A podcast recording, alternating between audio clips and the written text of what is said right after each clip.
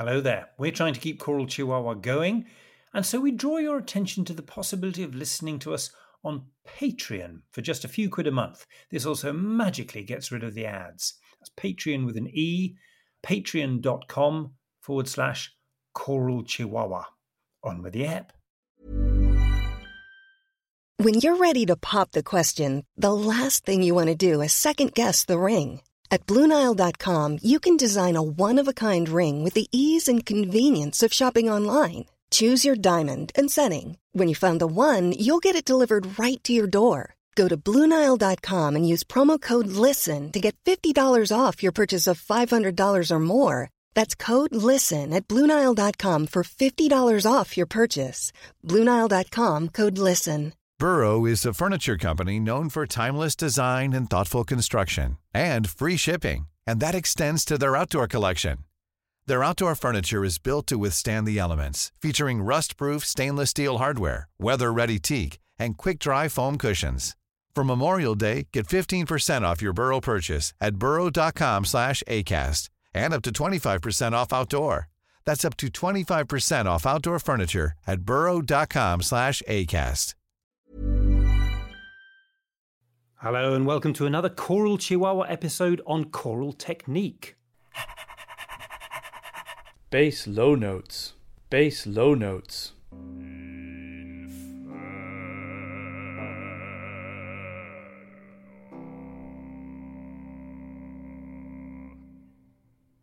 Thank you, Johnny Sells. Um, I'm Robert Hollingworth. I teach music at the University of York and I run the vocal ensemble I Fagiolini. As usual, I'm here in York with the founder and conductor of the 16, Harry Christophers, who's in Kent. Are you ready to talk about our subject today, Harry? Most certainly I am, Robert. Great. Also joining us from Sussex, conductor and singer in both the 16 and I Fagiolini, Eamon Dougan. Eamon, at some point in today's episode, we have to deal with a title of this episode, which I suppose is Whither Chihuahua 2, not Wither Chihuahua 2, as I, as I saw on uh, on social media yesterday. Um, the Withering Dogs. Um, and the series title, Choral Chihuahua. Can you do that straight up? I, I can only take partial credit for this. Um, uh, and I'm going to hand the plaudits to the wonderful Mary King, um, because this is where I first came across this term, your inner chihuahua and it's it's a sensation really although it's as much a state of mind as well and it's about the it's about the internal energy that you need to bring when you're singing because singing is such a such a physical activity um, and uh, if you you know chihuahua is a small yapper type dog as eddie izzard might say uh, and if you were to show it a biscuit or a dog lead they get terribly excited and go just like our, our little jingle does. And it's that sense of, of inner excitement that we need to bring to our singing. And so I find this uh, as, a, as an image when working, particularly with amateur singers, in order to energize and enliven their sound. That if they think about their inner chihuahua and show it a biscuit, and that sense of excitement and, and the spin and the energy and the sound, and that's it, it sort of brings that quality to it. And it, it just seems to work. It's an image that obviously strikes a chord with people, and uh, and it can actually be transformational to their sound. So I've used it for many years now. We're going to come back to that today. We're going to need to, but we're going to talk, among other things, about the one vocal pink elephant in the room jumping up and down in lycra underwear that we barely even mentioned last week vibrato. But let's start with a. Tra- yeah, exactly. Uh, but let's start with a track. No information given up front, but really have a good listen to the singing itself.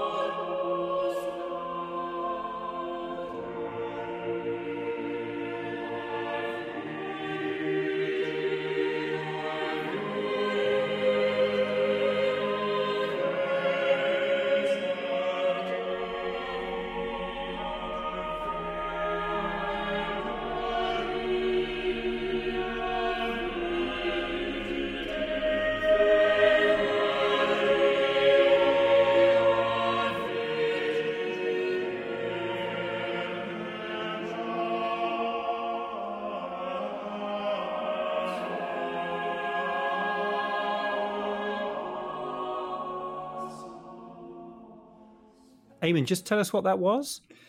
That was Ave Verum Corpus by an Italian composer, Vincenzo Bertolusi. Uh, he was born in Murano uh, and then went and worked uh, for some years uh, at the Polish court. Uh, and that's where I discovered him, as it were, uh, in researching repertoire for my series of Polish discs that I've recorded with the 16. So that's you conducting the 16. And what I hear is a musical performance, subtle with clearly excellent voices. I can't help noticing, though, because we've been trained to now, because it's become such a thing in choral performance of a certain type, that it had some vibrato in it. Harry, do you have a view on this? Oh, yes. I mean, I, I prefer to call it warmth in the sound. I mean, uh, uh, voices have to have a warmth and a colour to be expressive in my book. And of course, vibrato is a is a baroque expression. Um, it's particularly for that. And uh, I think we just got far too used to um, making, particularly sopranos, you know, making them sound like boys. And uh, the boy's voice is so unique, um, but uh, female voices have so much more color. And we need to uh, we need to get that through in the music. Well, let's just get back to a couple of basics. Eamon, why don't you kick off? Just just explain what vibrato is. Okay, so uh, in sort of simple terms, it's a slight variation of pitch, uh, which comes from the free movement or the oscillation of the vocal cords. So you're looking to have uh, a nice open throat and the optimum flow of the breath, so not too much, not too little, and a good closure or, or meeting of the vocal folds coming together. Does it exist in voices naturally? Well, I would say yes, because if uh, if that's if you say that it's it comes from uh, it's a free oscillation of the vocal cords, then I would say yes, it is there. Um, you might wonder why there is such a wide variety of, of types of vibrato in different types of singing, different styles. If you compare it with, I don't know, let's say folk singing or West End singing, um, there are lots of different elements, and wider wider classical singers tend to sing with with quite a lot of vibrato. It gets quite technical, so I'm just going to try and put wrap this up in in, in a quick uh, a quick explanation. So classical singers tend to have more vibrato in their sound um, because they sing with uh, a tilted larynx. Um, now, that might be a sort of term that people haven't come across before, but tilting your larynx is something that you know classical singers will, will have will have certainly heard. Um, your vocal folds, your vocal cords, have got a loose cover over them. The cords are thicker when the larynx is not tilted, but when you do tilt it, they stretch um, and uh, this allows the cover to move more freely and it's that movement uh, which is the vibrato that you hear that you hear so if classical singers are singing with a tilted larynx that's why that vibrato is there more consistently and do we hear is is the vibrato just something that's come in as a style, or is it is it helping us achieve more resonance? I mean, if you're singing over a, a Mozart orchestra or a Puccini orchestra, do you need more of it than you would if you were singing in a choir? Well, I think it comes about sort of naturally. Uh, you know, if you're trying to sing above uh, a big orchestra, then you need more of this uh, quality in the sound, what the Italians call the squillo, uh, and you need to get the sound into the what they call the singer's formant, uh, which is the sound um, resonating between uh, two and four kilohertz. Again, this sounds quite technical, but this is this is a frequency at which um, the human ear hears best, apparently, and and that's what gives you this this sense of projection. And in order to achieve that, you need to tilt the larynx, and therefore there is more vibrato. Now, we should should say straight out that some singers um, in in our world of professional choral music and amateur choral music that we work in sing with vibrato, and some don't. Um, but I wonder whether it's worth just summing up a few thoughts, which I think we three would would agree on, and listeners, whatever their taste in this, and taste is an enormous part of it, uh, will recognise um, that most professional singers in the choral and consort world would naturally sing with a degree of vibrato if it was left to them. Do we, do we agree on that? Absolutely. Yes. Yeah. I mean, they'll turn it off if required, but the singers you hear in groups like ours and the Tallis Scholars and Tenebrae, two groups known for their straightness of sound, uh, would sing with vibrato if if they were singing just you know practicing the part on, on, their own. And this is not because they've trained to sing uh, Puccini or, or 19th century repertoire, is it, Eamon? Well, not necessarily. Uh, I think there's just to go back to rewind slightly everything that I've said about vibrato so far is sort of on the understanding that everything is is working as it should. Of course, we're all anatomically different. Everyone is everyone is unique, uh, and people will be able to you know tilt their larynx to different degrees. So if you know someone listening to this thinking, well, hang on, I can't, you know, I don't sing with any vibrato, that might be because their larynx doesn't tilt very much maybe I'm getting too technical again, or it could be that they're doing other things uh, which are getting in the way of the, of the freedom of the movement. So, you know, vibratos will sound different for, for many different reasons. It could be that, you know, anatomical difference, or it could be technical things that, that are going on. I think nowadays, you know, consort or ensemble singers, we need to be uh, very flexible in terms of the repertoire that we can sing. Yeah. Uh, and you know, we've got to we've got to sing a wide range of repertoire. You might be singing Byrd one day, then Brahms, and then and then Berio the next. And in order to be able to sing all those different styles of music, you've got to have all those tools, you know, in your bag. Let's hear a bit a track, another sixteen track, or a, a mix of them.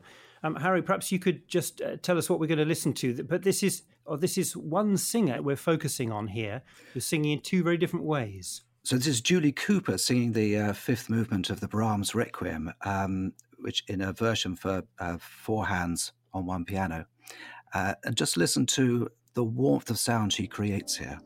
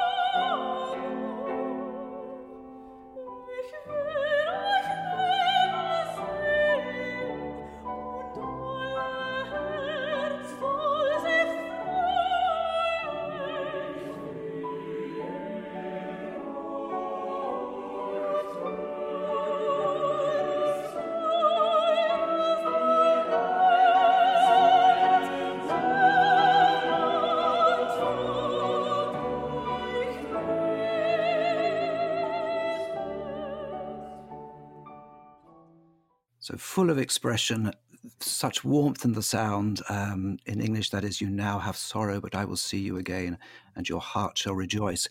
Um, really expressive singing, f- as I said, full of emotion. Um, now, Eamon, we're going to hear something slightly different. Yes, here's the same singer, Julie Cooper, uh, joined by her colleagues Grace Davidson, Charlotte Mobbs, and Kirsty Hopkins, uh, singing one of the verse sections in Sheppard's Media Vita uh, and listen to the, the different quality of the sound here uh, and the technical mastery and control that that, that that shows. And just so we're clear, this is 16th century music now, so 300 years earlier.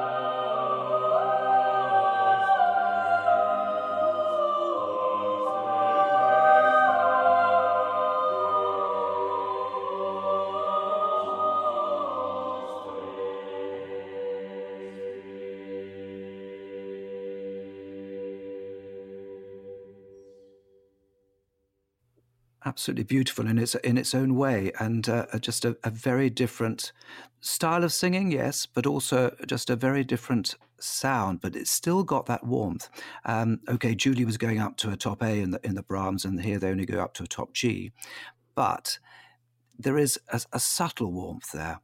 I, I, just want to get back to this whole issue of taste because if we go back to uh, there was a, a, big piece of research in the 1960s of American choral conductors, uh, and it, it, it, one of the things it did was listed 10 things that it regarded as the most important in choral sound. And I think vibrato came about ninth in the list. It, it really wasn't regarded. Um, I think if you did that same survey again today, it would be without question in the top three. Uh, and uh, it, it, it's something that happens even before choirs happen in the auditioning process. It has become normal to look for voices, beautiful voices without vibrato. Now, I want to get onto the business of how this has happened, um, but I also want to just to ask Eamon to talk about um, why vibrato is part of a healthy sounding voice. It's about freedom. It's about the voice being free to move uh, in a natural fashion. Uh, and I think I, th- I, think this is in in a sense this is part of my issue with it. When I've been asked to sing with straight tone or, or without vibrato, um, I don't have I don't mind doing that at all uh, if there's a specific purpose for it. So let's say if the music is particularly dissonant and you need to hear the harmony cleanly, uh, you know, a vibrato can can obscure uh, dissonant harmony, and you need to be able to hear that hear that cleanly then you can absolutely see why. But as a, as a blanket approach, um, it's not something that I've ever found particularly easy to do. Uh, and so I think that you know that has coloured my personal taste on on this approach to you know to singing with straight sound because it doesn't feel very natural to me. No, but also I think we've also got to remember when we've been talking so far about vibrato. I think we're talking about the ideal we want to hear in a voice. And of course, there are bad vibratos. There's the big vibrato, which really distorts. You have no idea what note the singer is singing when it's just got too, too wide and too, too big. Then you've also got the very fast vibrato, which we see a lot in our young singers when we're uh, with Genesis 16 when we're uh, working with our students there.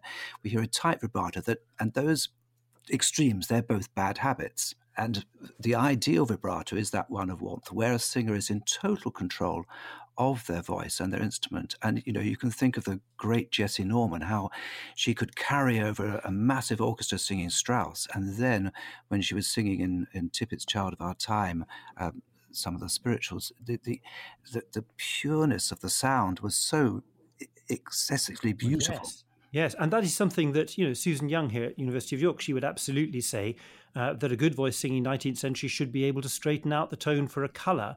I suppose what we're getting back to is the business of because uh, you know Jessye Norman obviously not singing in choirs, but to what extent do we have any evidence that in 16th century they didn't sing with vibrato? That this is talked about in academic circles, uh, and it's always very very nebulous. There are terms used um, and they seem to be uh, used as as a term of ornamentation. But the, I mean, Monteverdi doesn't even talk about vibrato. There's lots of letters from Monteverdi. He talks about text. Goodness me, he talks about mm. whether a singer can be heard, uh, their, their text can be heard, and whether their voice is loud enough to sing in the church or only suitable for chamber. But he doesn't talk about vibrato. And I'd just like to go back to where this where this fixation with choral vibrato has come from. Oh, and, and, let's just say that you know we do accept that it is a taste thing here, and people. I suppose just to pick up on where I was before, I was talking about that singers, if left to their own devices, would like uh, it's part of their natural free flowing voice. Um, and a lot of listeners clearly would like it not to be there for a certain type of singing uh, in resonant buildings, certainly where the building is doing a certain amount of the work for you, as we heard Julie singing in that uh, Sheppard there. But Harry, you were you you were there back in the seventies. uh, I was as a, as a little boy. Um, where does it all come from? This no vibrato thing. Well, I suppose a lot of it came from the the great choral tradition of the of the boys' choirs and you know the likes of King's Cambridge with this incredible purity of sound. And when anybody was singing 16th Renaissance music, particularly sacred music, they wanted that purity, and purity then got to be straight. You've got to sing in a very straight sound. So I'm sort of remembering very early days of the Clerks of Oxenford. Um, we had a program with Sally earlier on talking about that, but hmm. I, am not sure whether Wulstan ever mentioned the words straight. I mean, he probably did, but that, that, those were the voices he wanted, and he certainly didn't want any bloom on the sound, particularly in the upper voices. And it was that concentration on the upper voices which which sort of um, uh, I was very worried about. But then, you know, when you hear boys' choirs, you contrast, say, Westminster Cathedral under George Malcolm, you've got a very healthy sound. There is a vibrato that's going on there. Oh yes, not just there's not it's not just an edge, a Catholic sound. There is there is a warmth, and I can go back to my choristers days at Canterbury. We had two choristers in particular who sang solos brilliantly, and they sounded female, um, and female and full of warmth in the sound. So it's been a it's been something that uh, as i said before has developed out this early music movement and i firmly believe it's been as a result of the you know the instrumental side you know wanting string players mm-hmm. played with no vibrato at all you don't want to see that uh, that left hand moving in any way but of course now we see baroque orchestras and we see finger vibrato a lot of the time and again that is what we want in our singers so i think we're sort of coming full circle, but there are still many choirs out there that want that incredibly straight sound. Yes, it, it, personally, I don't like it, but I can see why people do. We, we do get it in uh, in resonant buildings. We understand that because anything in a resonant building is magnified, so any pitch fluctuation is is picked up. Um, I suppose you know back in the '60s, you had the cathedral choirs and the chapel choirs, and then you had uh, professional choirs singing in concert halls uh, and in opera choruses. Uh, but let's leave the opera side of it uh, again. You know, if you think about a choir, John Alldis choir back in the 60s and 70s, mm-hmm. or um, they they would have been singing with the professional singers that had come up through a conservatoire sort of way, and and the the shock of hearing a group like the Tallis Scholars, if you didn't normally go to cathedrals, was that there was this uh, very pure sounding thing, and uh, the the singers who sing well in those choirs are just singing well. I think that's that's the the point that you know Eamon was sort of making early on, and uh, just asking everyone to start with this issue of uh, no vibrato is, is is the wrong place to start. Look, let's hear another track, and then we can get on to maybe um, um, with Eamon some of the, some of the alternatives, some of the other things that conductors could be thinking about. Let's hear a little bit of Victoria. We heard uh, one of the Tenebrae responsors uh, with the 16 last week. This is one sung by Fagiolini from our Leonardo, Shaping the Invisible disc. Just four singers: Claire Wilkinson, Nicholas Mulroy, Greg Skidmore, and Charles Gibbs. And ask yourself whether vibrato is really the issue here.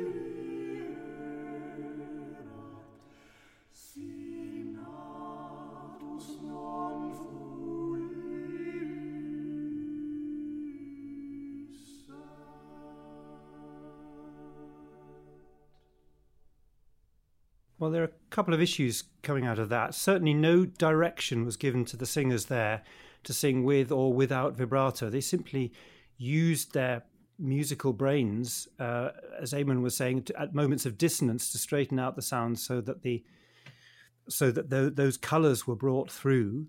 Um, but at the end there, you hear this breath-like quality of, of, of, those words. Better for him had he never been born.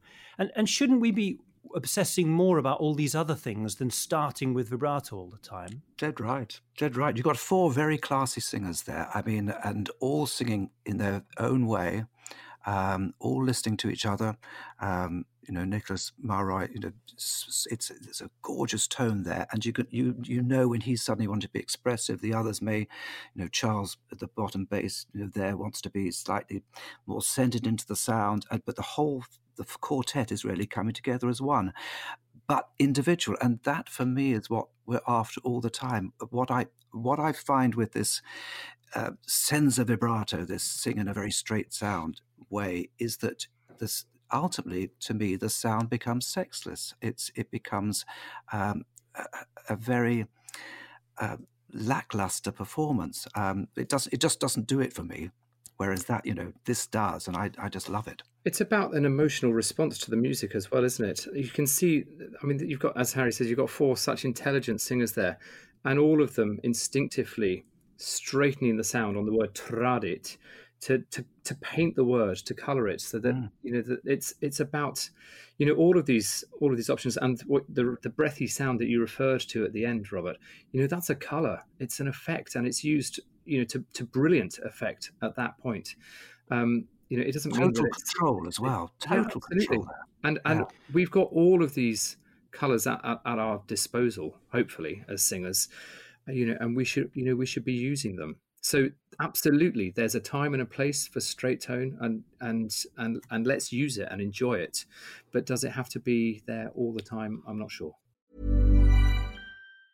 Hey, it's Danny Pellegrino from Everything Iconic.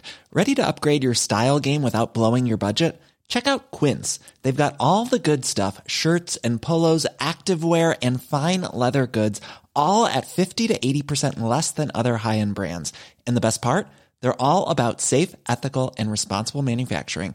Get that luxury vibe without the luxury price tag. Hit up quince.com slash upgrade for free shipping and 365 day returns on your next order. That's quince.com slash upgrade. Hi, I'm Daniel, founder of Pretty Litter. Cats and cat owners deserve better than any old fashioned litter. That's why I teamed up with scientists and veterinarians to create Pretty Litter. Its innovative crystal formula has superior odor control and weighs up to 80% less than clay litter. Pretty Litter even monitors health by changing colors to help detect early signs of potential illness. It's the world's smartest kitty litter. Go to prettylitter.com and use code ACAST for 20% off your first order and a free cat toy. Terms and conditions apply. See site for details. Burrow's furniture is built for the way you live.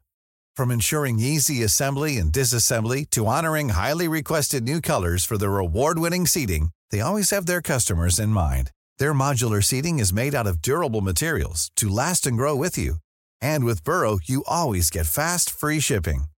Get up to 60% off during Burrow's Memorial Day sale at burrow.com slash ACAST. That's burrow.com slash ACAST. burrow.com slash ACAST. Hey there, it's Michelle Norris. I'm host of a podcast called Your Mama's Kitchen. When I travel, I'm usually looking for a way to find a taste of home when I'm not at home. And one of the things I love to do when I am at home is entertain. And Airbnb allows me to do that. When I was in California recently, I rented a house that had a great kitchen. And when we were sitting around the table, we we're all thinking, we're in someone else's house. Someone could be in all of our homes as well. If you have a home, but you're not always at home, you have an Airbnb. Your home might be worth more than you think. Find out how much at airbnb.com/slash host.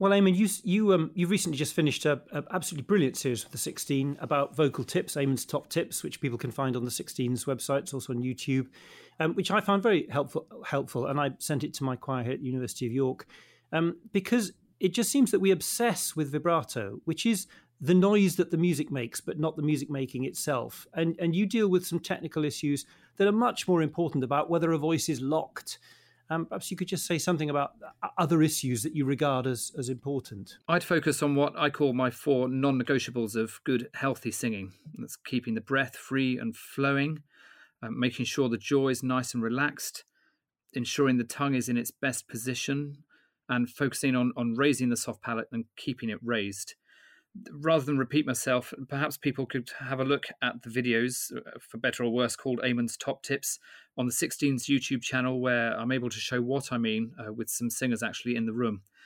These are all positive things that you can work on. If you go into a choir and say, you know, the first thing you say to them is, right, I'd like you to sing without any vibrato, that's probably going to make people tense. You know, so you're, uh, from by my reckoning, you're already putting uh, an obstacle in the way because it's going to create tension in bodies. If people think, well, I, you know, if I if I can't sing with vibrato, I've got to keep the sound absolutely straight.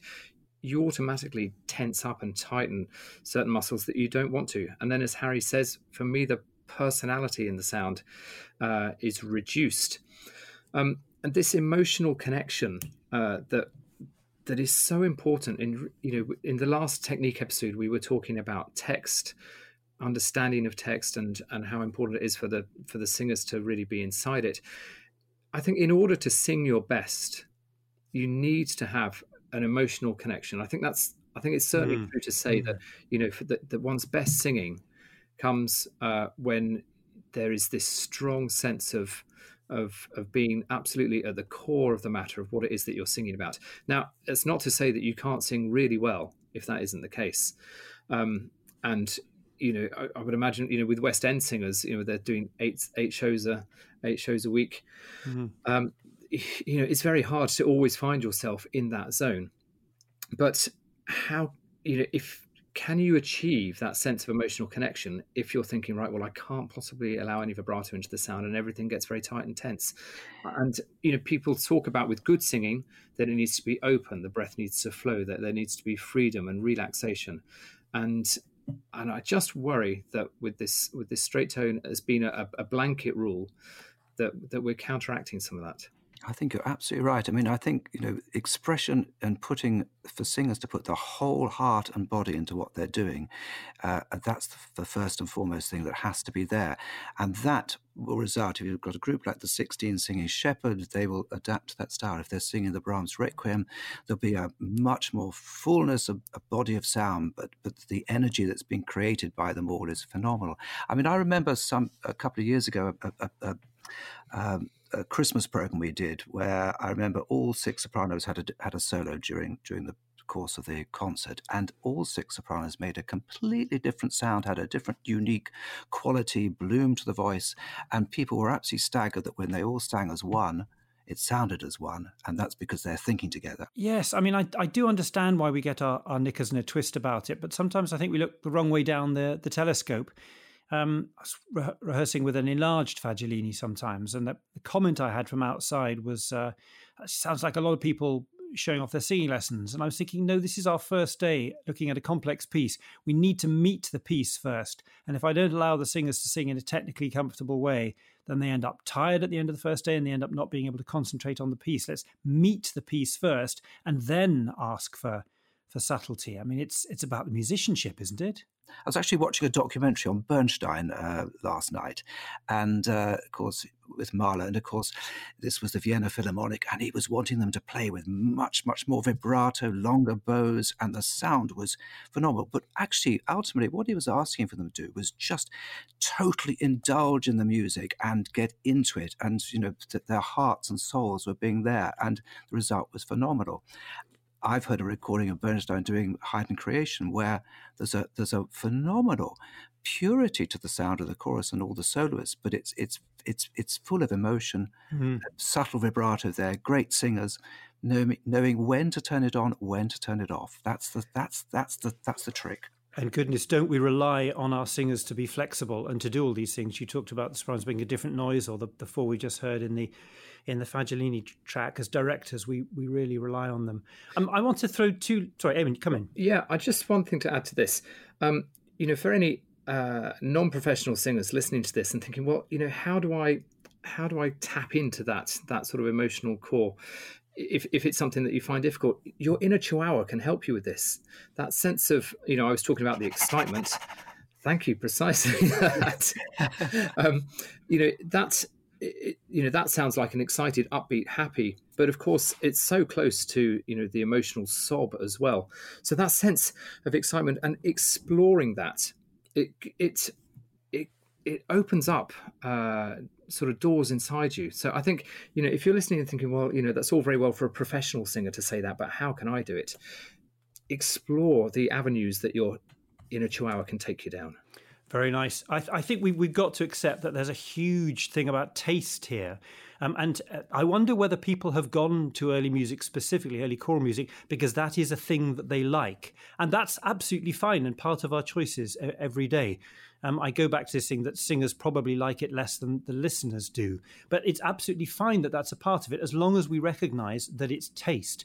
And I would say one thing to you if you were there in the 16th century, in 1550, and you're in London and you're listening to choirs, the idea that two choirs at the other ends of London would sound the same um, is, of course, you know, crazy. The idea that a choir in London and then a choir down at Canterbury would be the same, or across in Ghent, or then on to Paris, or out to um, uh, you know, Prague, and then down to Lisbon, that they would all produce this sound. I mean, absolute nonsense. Some of them would have had instruments, even shawms playing along.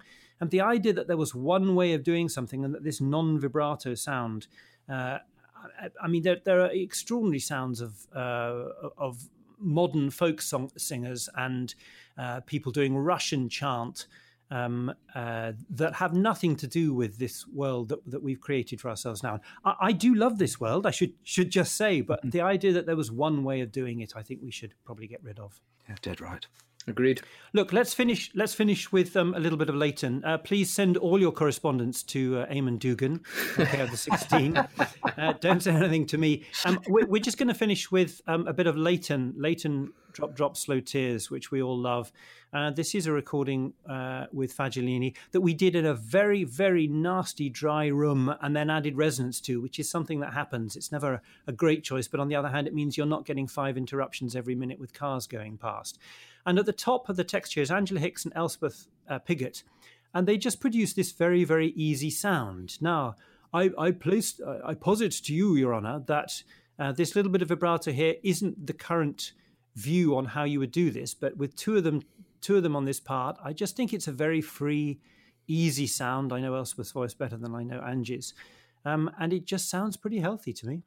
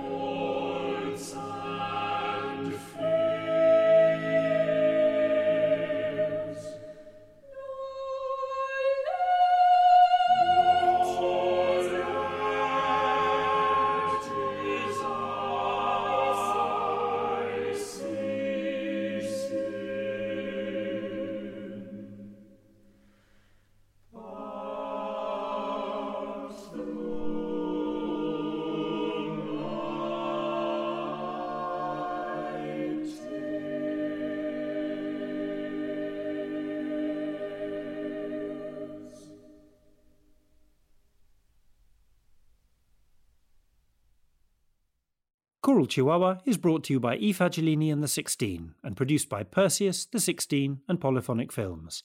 It's supported using public funding by the National Lottery through Arts Council England. This episode was sponsored by Giuliana Preti and Silvia Reseghetti. If you'd like to sponsor an episode, please contact us through either ensemble.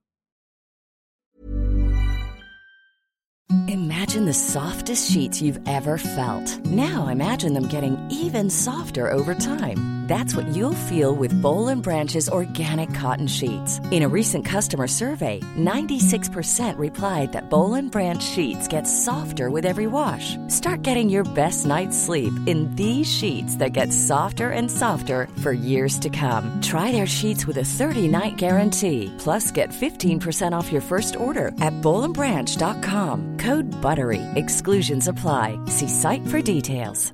Hi, I'm Daniel, founder of Pretty Litter. Did you know cats tend to hide symptoms of sickness and pain? I learned this the hard way after losing my cat, Gingy. So I created Pretty Litter, a health monitoring litter that helps detect early signs of illness by changing colors, saving you money and potentially your cat's life. Pretty Litter is veterinarian developed, and it's the easiest way to keep tabs on your fur baby's health right at home. Go to prettylitter.com and use code ACAST for 20% off your first order and a free cat toy. Terms and conditions apply. See site for details. Even when we're on a budget, we still deserve nice things.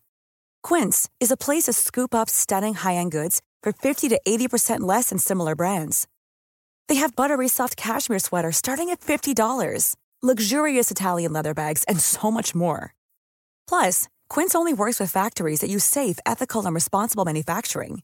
Get the high-end goods you'll love without the high price tag with Quince.